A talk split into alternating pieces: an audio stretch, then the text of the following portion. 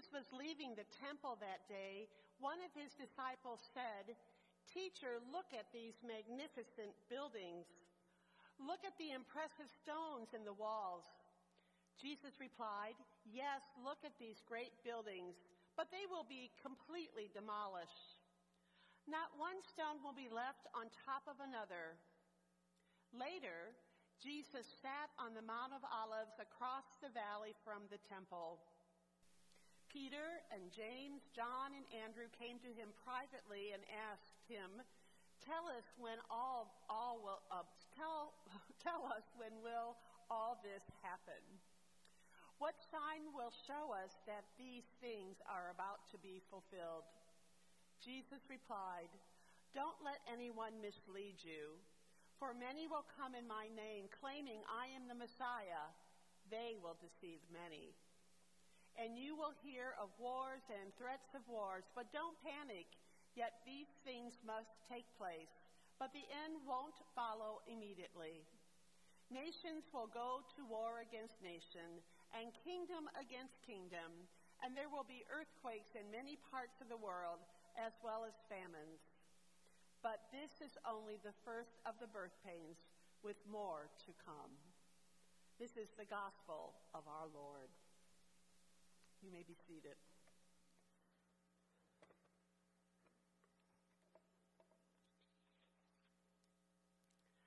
Well, grace and peace be with you from God our Father and from our Lord and Savior Jesus Christ.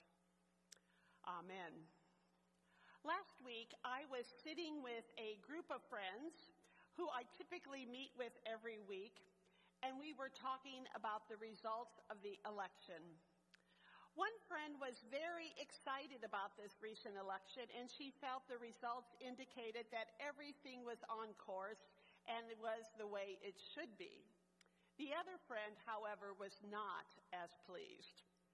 Now, isn't it amazing the difference in these two responses at the very same news? In today's gospel, Jesus tells his disciples the shocking news that their beloved temple in Jerusalem would be destroyed. He also tells them that amid wars and rumors of wars and nations rising against nations, there will be a great cataclysm. And this is bad news, yet Jesus ends today's gospel that saying these events are also a type of birth.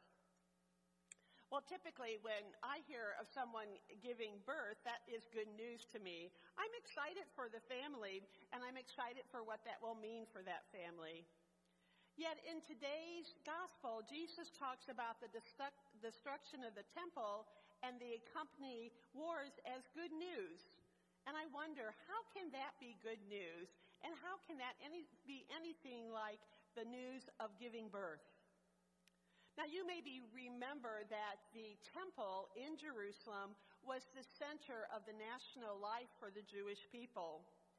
The Jewish people had lost so much when Rome came in to occupy Judea, but they still had their temple. So when Herod the Great built this um, magnificent temple, they, the Romans allowed that to take place so they could pacify Judea and keep the Jewish people happy by letting the Jewish people worship and to, in Jerusalem and come to Jerusalem for festivals, the Romans thought that would help maintain peace in the land. Now, if you don't know, the Temple Mount is um, was built to look eternal, was built to look big and heavy and substantial and unmovable. In fact, when Steve and I visited a few years ago, I was amazed at its size. It is huge. And I looked up information and they said it's about 11 football fields side by side when you get to the top of the Temple Mount. So you can just see, imagine how big that is. The Jewish people, because of all that, thought that there was nothing that could ever destroy that temple and that it would stand forever. But in today's text, once again, Jesus tells them that it will not always be there, that it will be destroyed, and Jesus called that bad news, in essence, good news. The lesson we read from our gospel is known in, um, by biblical scholars as apocalyptic literature, and it speaks of the end of time. And many people see apoc- or hear that term and they think, oh, they're very fearful. But really, apocalyptic literature was not meant, meant to put fear into people's hearts, but it was, was to redirect them towards maybe a more a radical rearrangement, maybe something radical that was going to be a, a new thing that was going to be done, and that was radical. So it's really not about the end of, uh, of the world, but it's the end of our worlds, our way of thinking about things that we have created. And I think this is what Jesus was trying to tell the disciples that day in Jerusalem about the destruction of the temple. The literature was written to get people's attention. It was meant to help them see what really mattered. It was meant to give them hope when things seemed to be falling apart all around them. So what? What can we learn from this text? For one thing, that when Jesus dramatically announces the utter destruction of the temple, it might just say that the present arrangements are not necessarily what God intends for the world. Hmm. We tend to think of God creating the world, setting thing in motion, and then just kind of retiring and sitting back. But what if God intends to get the world that God wanted in the first place? So maybe some things have to happen. What if not everything that happens in the world happens because God wants it that way? What if God means for everything that happens, even the bad things, to somehow be turned towards the good that God intended? And what if the church is not where we come to get everything just tied down and fixed in the right place, but it's, it's the place where we come to keep looking for God's ideas about what the new heaven and the new earth are all about. Where we come to see where we're being called to do acts of justice and mercy. Perhaps the church is at its best when it fosters in each of us this holy discontent with what is taking place in the world. So we don't just settle for things the way they are when they do not reflect God's will for the world. Christian author C.S. Lewis says that most Christians are too easily pleased. There's this human tendency, if you will, to imbue in human institutions divine permanence.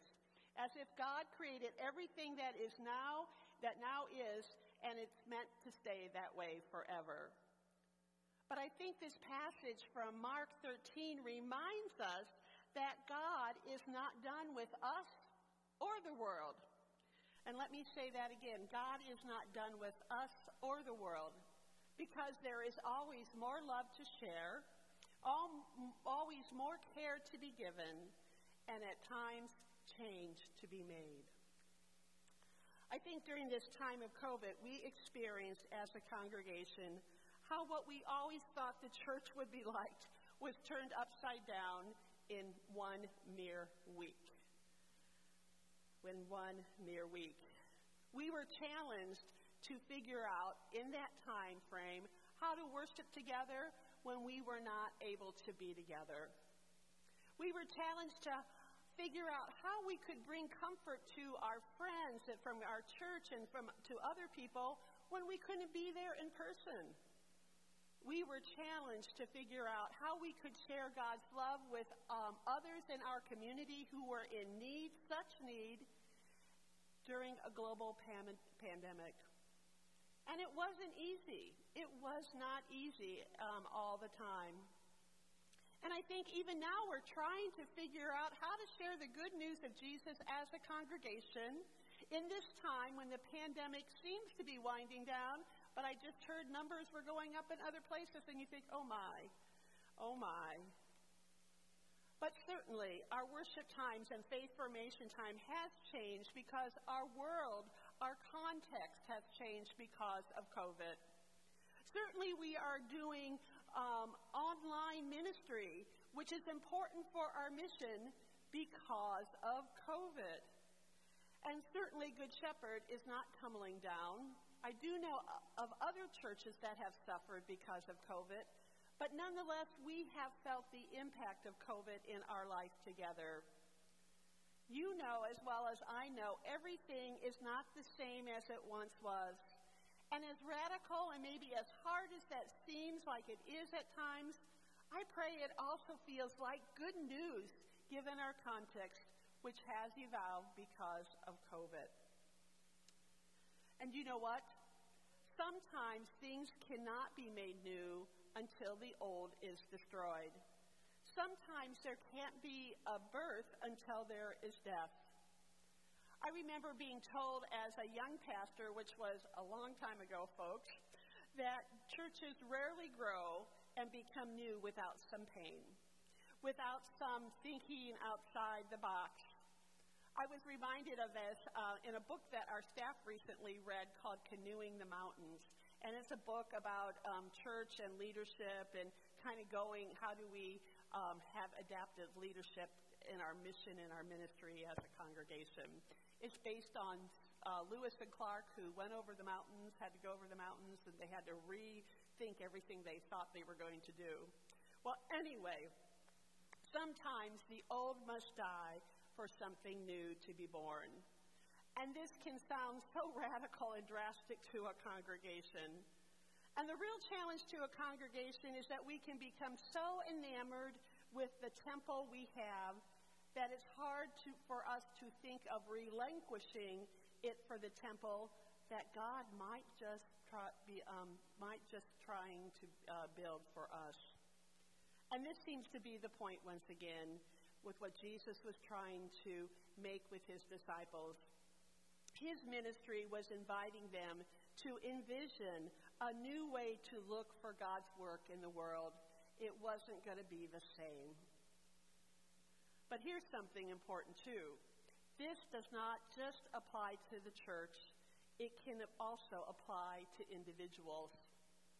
Has anybody here ever had to die in order to live? Maybe figuratively? Does someone here know what it's like to have your temple destroyed only to be replaced with something that is much better? Has your bad news ever become good news in one way or another? I remember talking with a widow from Good Shepherd some years ago. When her husband died, she felt like her life was over. She felt like she could not go on. But wonders of wonders, she did not die and her life went on. It wasn't the same life, but it was a new life. Now, she would never have chosen for her spouse to die or for her to be alone, but it turned out okay she found a, a new purpose, uh, a new way to, of life. And this is a woman who would say that her bad news had become good news. And she just found the way to make it through that. And then I think she would have said, by the grace of God. Or how many have heard a story about someone who loses their job, maybe even is fired? And at first, they're horribly depressed not able to do too much. But over time, things change for the person. You could say healing starts. And they look, look very different. In fact, they are much improved because as the healing happens.